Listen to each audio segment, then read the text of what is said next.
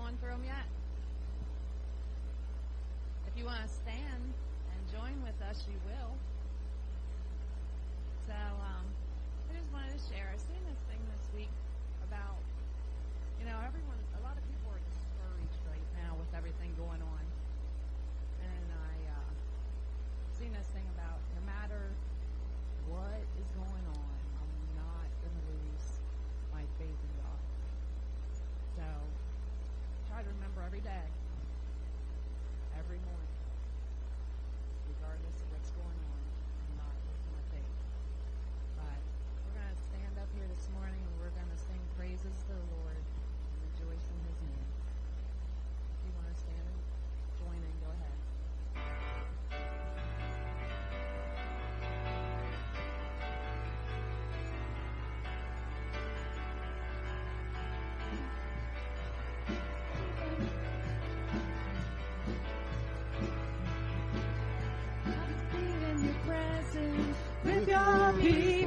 Singing praises. I love to stand and rejoice, lift my hands and raise my voice. I love to be in your presence with your people singing praises.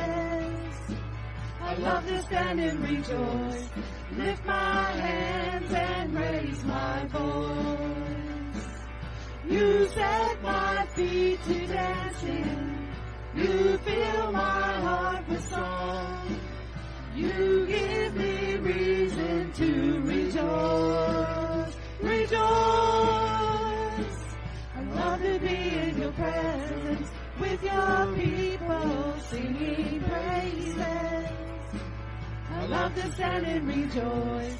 Lift my hands and raise my voice. You set my feet to dancing. You fill my heart with song. You give me reason to rejoice. Rejoice. I love to be in your presence with your people singing praises.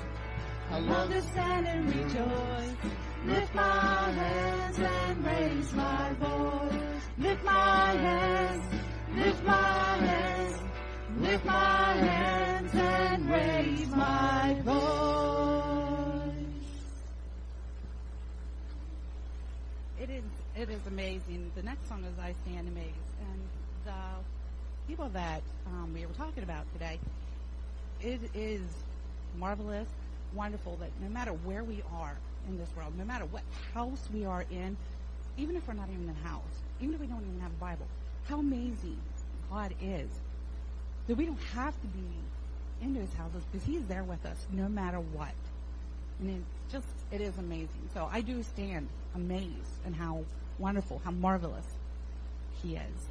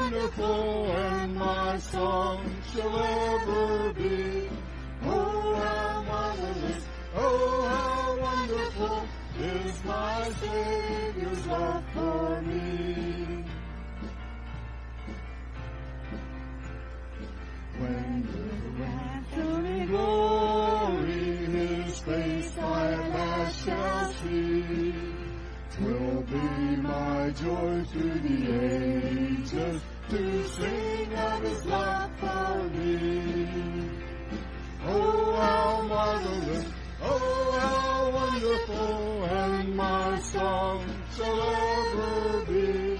Oh how marvelous, oh how wonderful is my Savior's offering.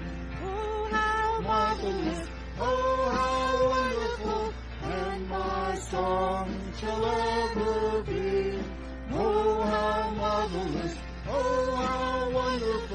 is my Savior's love for me. Is my Savior's love for me. Is my Savior's love for me. Our next song is I Sing Praises. I don't know how well I sing, but I can make a joyful noise, and I hope you will help me do that. So let's make a joyful noise singing praises. I sing praises to your name, O Lord.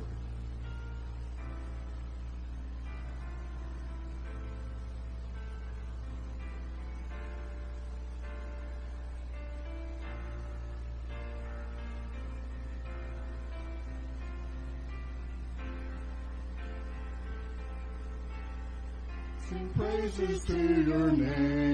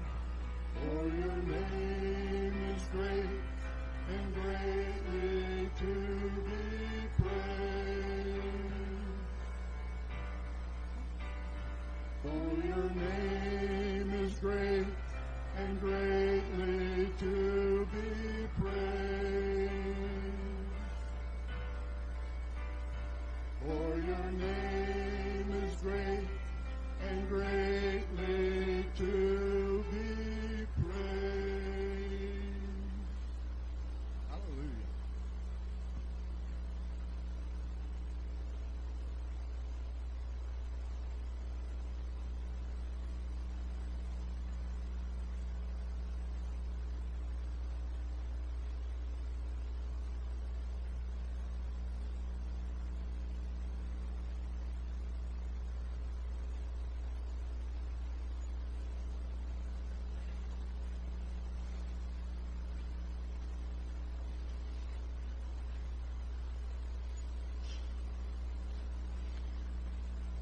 I was I was listening to some podcasts uh, through the week, and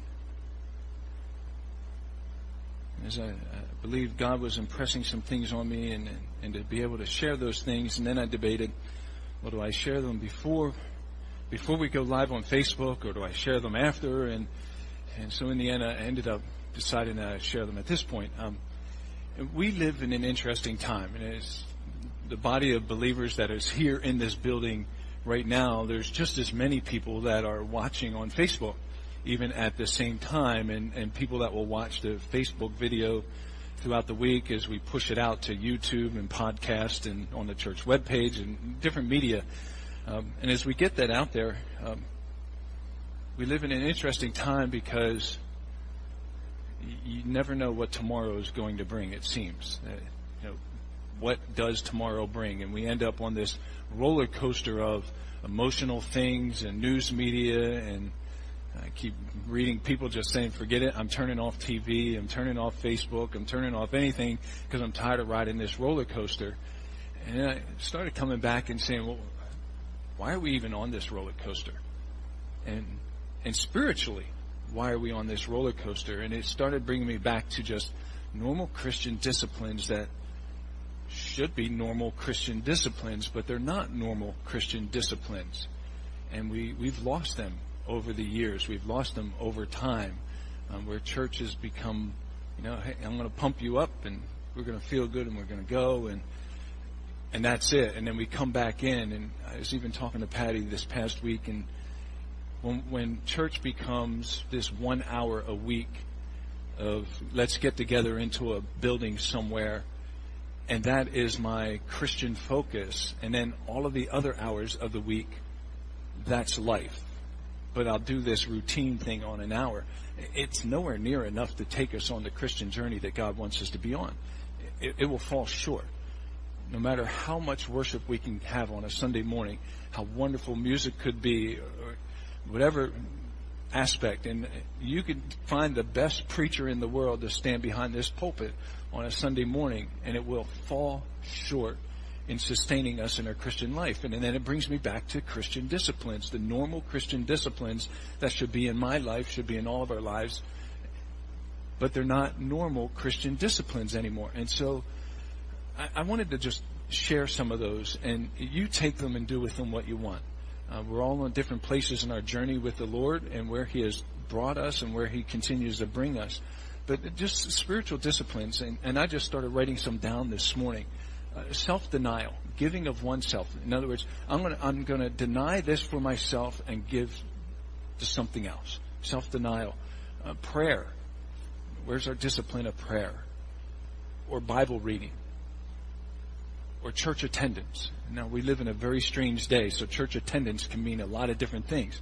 But I say it as a discipline, and the reason I say it as a discipline because our church attendance, if one week it's at 10 o'clock, and then the next week it's Monday afternoon at 3 o'clock, and the next week it's Sunday evening at 9 o'clock, that's not a discipline. That's That's a shotgun. That's a sporadic. It's not a discipline. So uh, church attendance, and we can have discipline even in today's day with, with church attendance. Uh, discipleship. Am I being discipled? Am I growing in my faith? Am I discipling somebody else and helping them to grow in their faith? Uh, where's our, our, our discipline of giving? And where's our discipline of fasting? You know, taking times throughout the week or a month and where we set aside time where we can focus on the Lord. So self-denial, prayer, Bible reading, church attendance, discipleship, giving, fasting, and, and there's so many other dis- disciplines in the church body that should be normal for all of us. And I say they should be normal because if they become normal, then all of the waves of life and all of the storms and all the chaos and all the crazy things that go on, they become meaningless because I'm in a steadfast relationship with God. So I'm just throwing that out there. Take it for what you want. Take it, leave it. Um, but I believe God is calling His church back to normal. This is not abnormal. Calling His church back to normal disciplines. What should be normal in every Christian's life. And without it, we're going to struggle. Without it, the church will struggle. And someday we'll all wake up and say, oh, I need to get back to that. And so I encourage you, search your own heart, find where you're at, talk to God about it, pray about it, and see where God wants you to do. And maybe it's not that whole long list of eight or nine things. Maybe it's just one.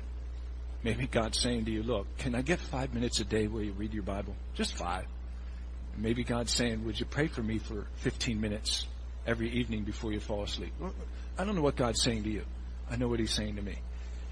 And, but I do believe He wants us to get back to those normal disciplines. If you're struggling in your faith and, and you don't know where to go, pick up the phone, call me, call somebody else in the church and say, help me grow in my faith. Let's, let's work this through together. I, I need you to disciple me and I need someone to disciple and, and let's just grow in our faith together. That's what this body is about. And if we can't do that for each other, then we're going to always fall short and fall flat on our face and stumble and wander around. En- enough. Uh, I, I, just God's placed that on my heart. So let's get to Zechariah chapter eight because this is this is loaded. Zechariah eight is really really loaded.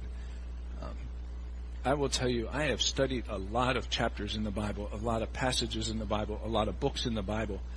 And Zechariah, Zechariah chapter 8 makes my head spin. It really does. And so I'm going to read it, and then we're going to allow God to speak to us, and you'll see then where I'm going with Zechariah chapter 8.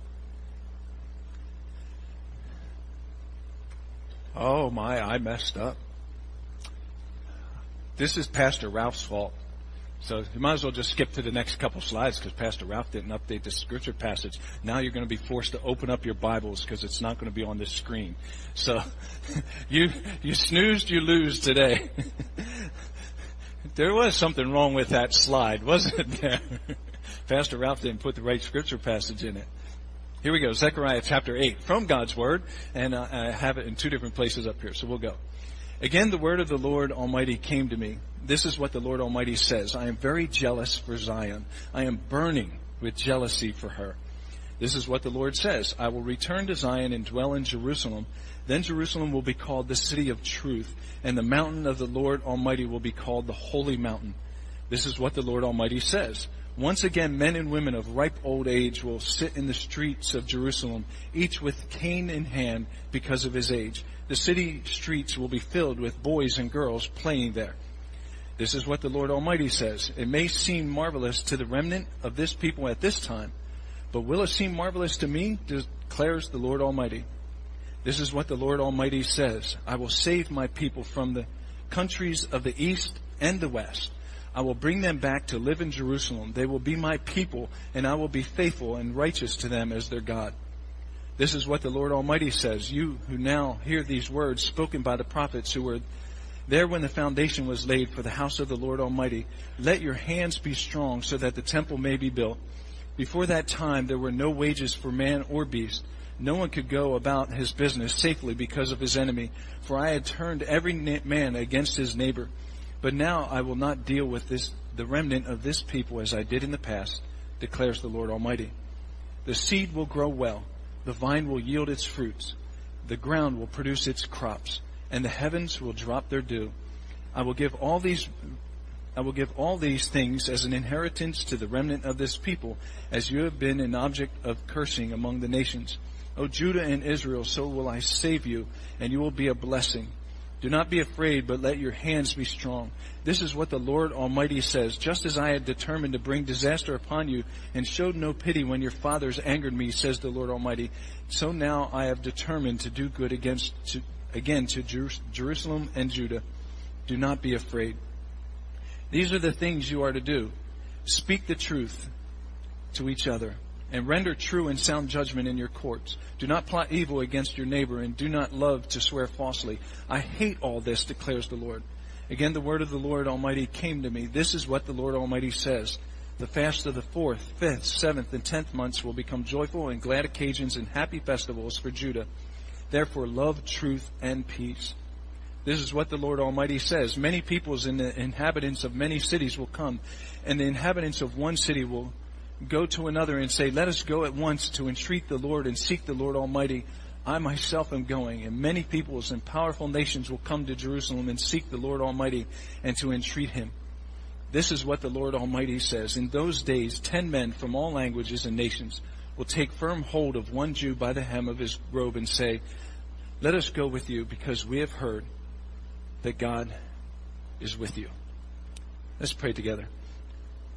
Heavenly Father, we prepare our hearts to look to your word.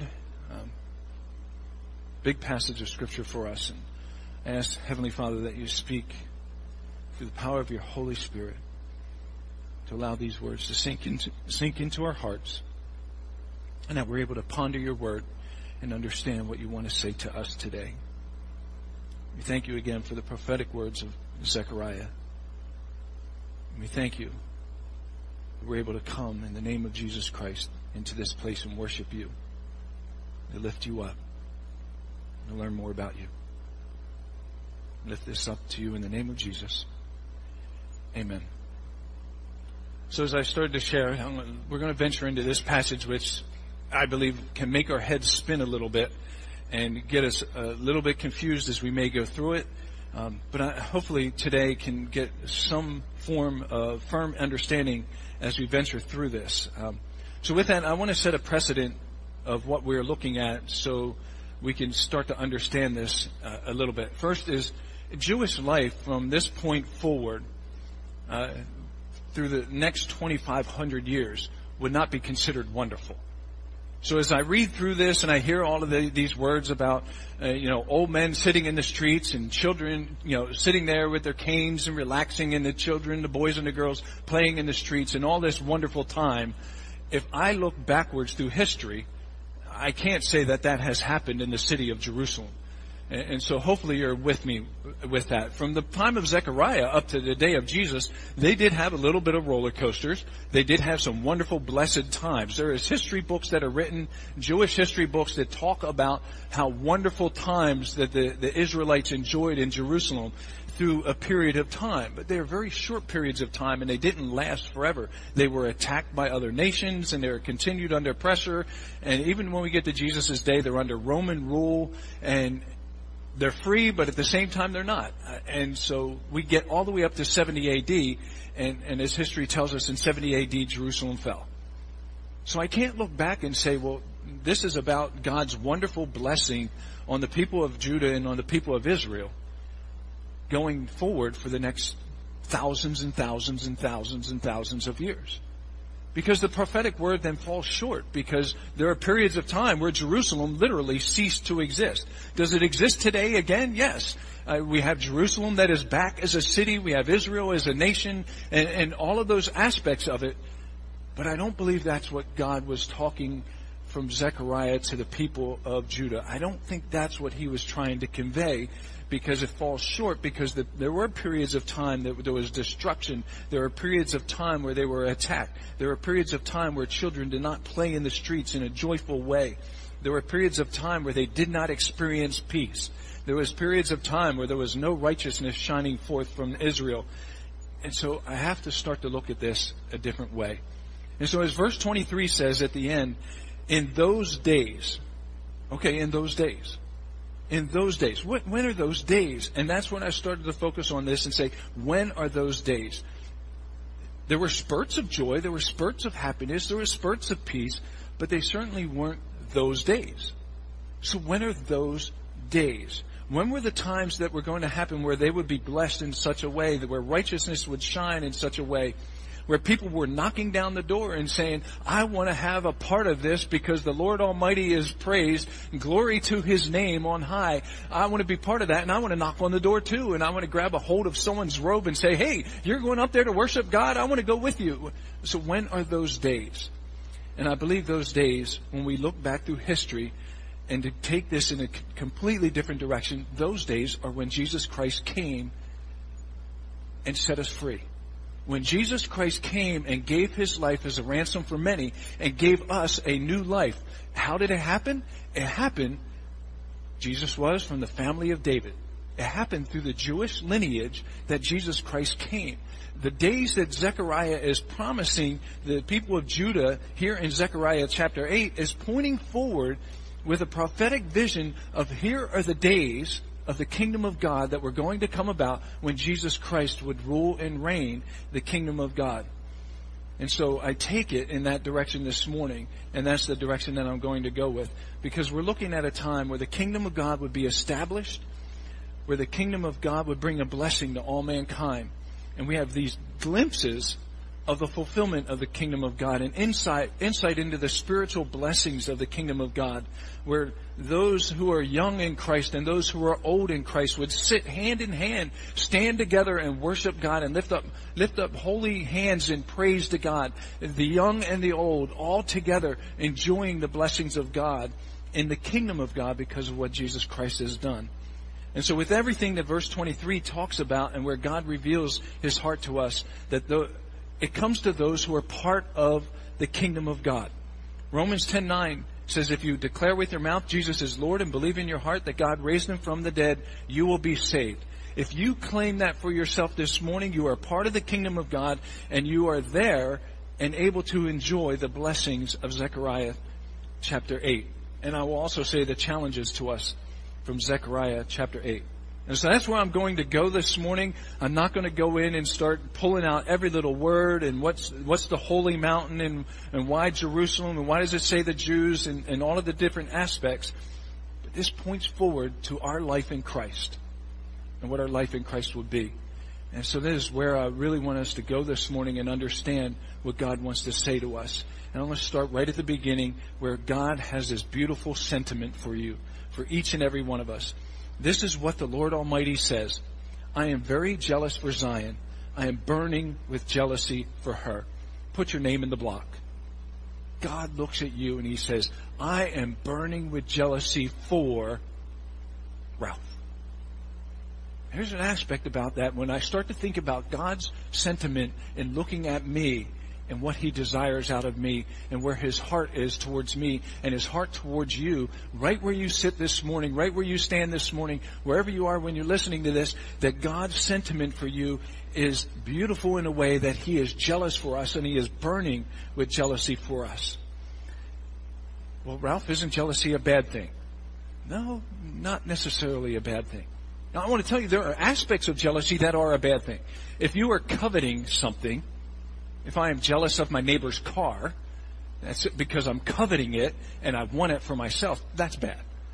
If, if I'm desiring something that's not mine, that type of coveting is bad. And that's a little bit different than jealousy. Being suspicious in a jealous way is a bad thing. That can take us down a dangerous path. But the jealousy that we, we have here in verse 2, and I want to give it to you in a different place in the Bible to understand it. Exodus chapter 20, verse 5. Part of the Ten Commandments, God says, You shall not bow down to them or worship them when talking about idols. For I, the Lord your God, am a jealous God. I am the Lord your God, am a jealous God. He's jealous in the sense that what is rightfully and dutifully His should be expressed to Him and to Him alone. That we should not worship or bow down to anything else. Our worship should be for God alone. And so when we read about God being jealous and, and this sentiment that He has for us, it's God looking at us and saying, I'm the creator. I'm the one who made you. I, I've made you in my image. And God is calling out to us and saying, will you in turn worship me? And when we turn around and we worship something else, God is saying, I'm burning with jealousy because I want their worship to be directed to God and to God alone. And so when we worship ourselves, when our worship turns to the world around us, God's sentiment continues that He says, I am burning for jealous, with jealousy for her because He wants us to come back into that right standing, that right relationship with Him where we worship God alone because He knows that's the best place that we can be. When we worship the creation around us, when we worship television, when we worship actors and actresses and, and sports heroes or, or politicians or worship, I will say, when we worship a political party because we think it's going to be the savior of the world. And you can fill in the blank of whichever one you want. I can tell you if that's where our worship has gone, then we have moved away from our worship for God. And God is jealous for us because He wants us to come back into a right relationship because He is the Savior of the world and He wants us to understand who He is and have our worship directed back towards God in the way that it should be. And so often we settle for second best and God is saying, I want you to have the best. And the best is when you're worshiping me. And God calls out to us in that form. I'm going to move on. I got a lot of things this morning, so I got to keep moving. We're going to move on from God's sentiment for us to something even better, and it's God's strength for us. I'm going to jump all the way down into verse 6. This is what the Lord Almighty says. It may seem marvelous to the remnant of this people at that time, but will it seem marvelous to me, declares the Lord Almighty. Very simple verse. I want to talk about God's strength for us. You want to build a house? I don't know if I could ever build a house. I have some of the skills, but I don't have all the skills. So what's the best way to build that house? Go get someone who has all the skills. And you get that person who has all the skills and you have them build the house. I don't know how to replace windows, so get someone that can replace windows. I don't know how to fix the fix the air conditioner when the air conditioner breaks. Go get someone who can who can fix an air air conditioner. Why? Because it's their strength that can take care of something for me. Because I can't do it. I don't have the tools. I don't have the skills. I don't have the knowledge, or I might not have the energy, or um, might just be lazy and don't want to do it. Whatever it is, I'm going to rely on the strength of somebody else to come and do it for me. Now I want to go back to that verse with that little bit of analogy. What may seem marvelous to the remnant of this people at that time, but will it seem marvelous to me, to me?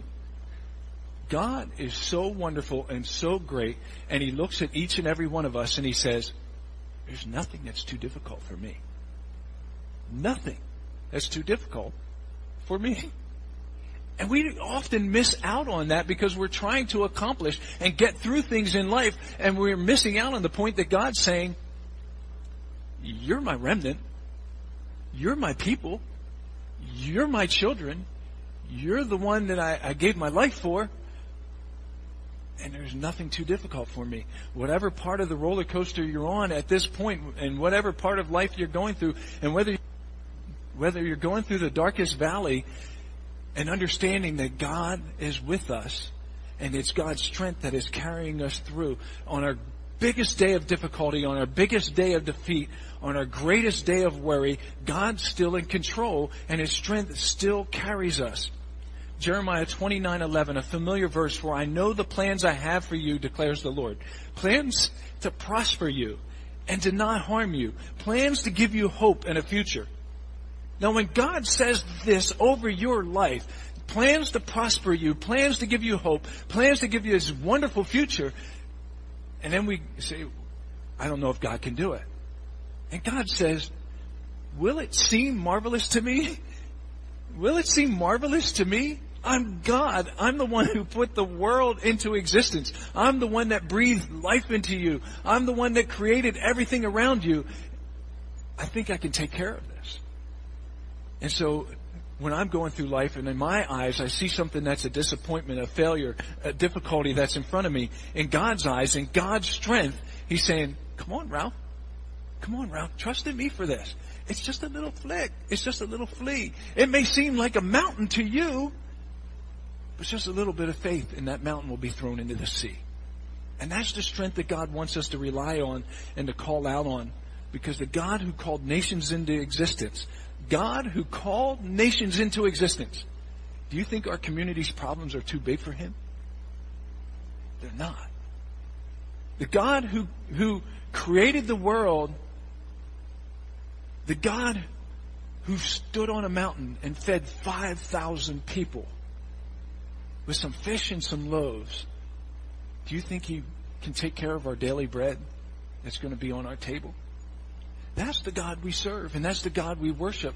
That's the God who loves us, and His strength is there for us to rely on. And all of this is possible because of God's strength and the mighty right hand of God. Shouts of joy and victory resound in the tents of the righteous because the Lord's right hand has done marvelous things. And when God looks at each and every one of our lives, when God was prophesying through Zechariah to the people of Judah saying, there's a great thing that's going to be coming, a wonderful thing that's going to be coming, that's going to change the world and change it for all eternity, and this great thing is coming, it may seem marvelous in your eyes, but in my strength, and I can take care of this. And God's looking in our lives today and He said, doesn't matter what you're going through, you're my people. My strength is there for you. It's not too difficult for me. We need to look at the situations we're in and understand that God's strength is there. His sentiment is there for us. His strength is there for us. And the biggest part of the story that I get out of Zechariah chapter 8 is that His salvation is there for us. I'm going to jump down into the next verse, into verse 7. This is what the Lord Almighty says. I will save my people from the countries of the east and the west. I will bring them back to live in Jerusalem. They will be my people, and I will be faithful and righteous to them as their God. Here's a God I want to serve, one who is faithful and righteous to me. I fall short, I sin, and all have sinned and fallen short of the glory of God. And in every single failure that I have, I know that God is always always, always faithful and righteous to me. Do my sins end up sometimes with bad situations and difficulties? Yep. And then I have to trust in God to carry me through them. But I know that I serve a God who is faithful and, and righteous and just to me. And a God who has brought salvation, who has saved his people from the countries of the east and the west. Well, Pastor Ralph, isn't Zechariah talking to the people of Judah? I believe he is, and one of the reasons that I believe that this points forward to Jesus Christ is I know for a fact that the people of Judah, they came from the north, they came from the south, they came from the east, but I know they didn't come from the west. It's fascinating when I read this little, this one little verse of scripture. The people of Judah were scattered all over to the north and to the south and to the to the east, but they didn't go west. So he didn't have to come from the west. But I do know from a New Testament perspective that Jesus Christ has come to save all people. All people. From the north and the south and the east and the west. That his salvation is for everyone. And so God's salvation, and that's why I believe this points forward to Jesus Christ and his great work of saving all people from all countries, from all tribes, from all nations. Titus 2:11 tells us that for the grace of God has appeared that offers salvation to all people. We must always remember that the salvation of God is for all people. The work, work of grace that God has done in my life and has done in your life, if you have trusted in Jesus Christ as your Lord and Savior and you can say, I have God's salvation in my life, I want to tell you that it's not just for your life, it's for all people. It's for the person who's next to you. It's for the person you encounter. It's for everyone around us. I want to jump down into verse 12 and jump down into some of the things that are here in regards to the salvation where the seed will grow and the vine will yield its fruit, the ground will produce its crops, the heaven will drop their dew. I will give all these things as an inheritance to the remnant of this people. Again, why I think this points forward to Jesus Christ. As soon as I read that verse, there was one thing that popped in my head. When he said in verse 12, the seed will grow well. There was a story that popped in my head right away. And it's a story Jesus told. It's the parable of the sower. Where the farmer went out and sowed his seed. And I'm not going to go through the whole parable. But the last verse of that parable in Mark 4:20 says others like seed sown on good soil hear the word, accept the word and produce a crop, some 30, some 60, some 100 times what was sown. Uh, Jesus is talking about the seed, the, the Word of God, the salvation message going out and it's being scattered and it's being scattered by us through our lives as we go through life and it's being scattered and that seed was falling on the ground and some people hear the Word of God and they accept it and they receive it and they grow and they are saved as well. That's the seed that will grow well. I want to go to the next sentence. Another part in John 15:5, Jesus says, "I am the vine, you are the branches. If you remain in me and I in you, you will bear much fruit. Apart from me, you can do nothing." Well, there's fruit coming from the vine. If I go back to Zechariah chapter 8 verse 12, the vine will yield its fruit. You're the, you're the vine. You're the fruit. We remain in Christ. We're grafted in. We're grafted into that vine. And as we grow and the branches grow out, we're bearing fruit. Now, do you start to get to see that picture?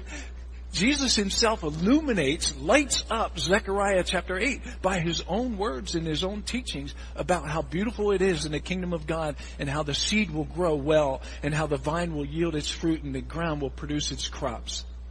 God's salvation is poured out for all of us because of the death of Jesus Christ on the cross. He gave his life so we can have life. And this gets poured out into others' lives as well and continues to pour out to the east and to the west, where all someday will sit down in the kingdom of God. God's sentiment, God's strength, and God's salvation. And here's where we get into a little bit of a challenge for us. God's spur for us. God likes to kick us on a little bit and wants us to move forward. I'm going to jump all the way down to verse 16. These are the things you are to do. We don't do them, but these are the things you are to do. Speak the truth to each other. Yeah. Speak the truth to each other. Yep. Render true and sound judgment in your courts. Do not plot evil against your neighbor. Do not love to swear falsely. I hate all of this, declares the Lord. God's calling out for us to follow Him. But even I jump down into verse 19. Therefore, love the love truth and love peace. Hebrews 10:24 says that we should consider how we can spur one another on towards good deeds, towards love and good deeds. Zechariah's word is coming from God and, and he's given us that spur that as believers who have tasted the salvation of God, who have tasted and seen how wonderful God is, that we are to be able to come forward and speak the truth in love. John 14:27 Jesus says, "Peace I leave with you. My peace I give you." I do not give you as the world gives. Do not let your hearts be troubled and do not be afraid. God wants us to be able to walk as peacemakers.